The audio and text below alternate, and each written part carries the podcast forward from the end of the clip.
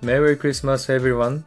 皆さんお元気ですか？クリスマスどうお過ごしですか、えー、楽しいクリスマスになっていると嬉しいです。はい、えー、素敵なクリスマスプレゼントありがとうのコーナー3回目ですね。今回はゆずりさんをご紹介したいと思います。えー、ゆずりさんはですね、個人的にはゆずりんと呼んでますけれどもね、彼女は話し方すっごい可愛いんですね。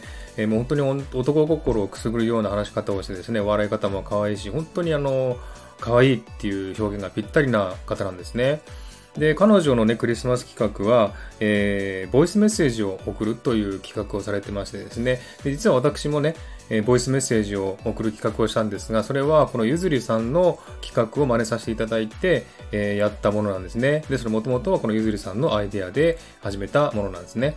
で、この私もですね、あの、この企画を聞いて申し込んだんですけども、本当にやっぱりね、あの、個人的に送っていただくっていうのはすごくやっぱいいですね。で、ボイスを個人的に送ってくださるっていうのはすごくあの、本当に響きますよね、心に。えー、話し方も可愛いし。で、話を聞くとですね、やっぱり、ゆずりさんもオーストラリアと関係があったという話をされてですね、ああ、すごいなと思いましたね。やっぱりあの、この、え、スタイフでつながる方はですね、何かしらオーストラリアとつながってる方が多いなっていうのは印象だったんですね。なのすごくね、あの、そういった点も感動しましたし、話し方も可愛かったですしね、えー、ぜひですね、知らない方はですね、えー、ゆずりさんのチャンネルに遊びに行ってください。すごく可愛いですのでね、えー、ぜひ行ってみてくださいね。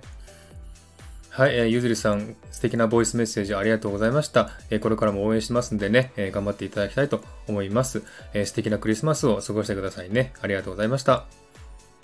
はい。では今回はこれで終わりにしたいと思います。今日も聴いていただきありがとうございました。ハートボタンポチッとしてもらえたら嬉しいです。ではまた次回お会いしましょう。バイバイ。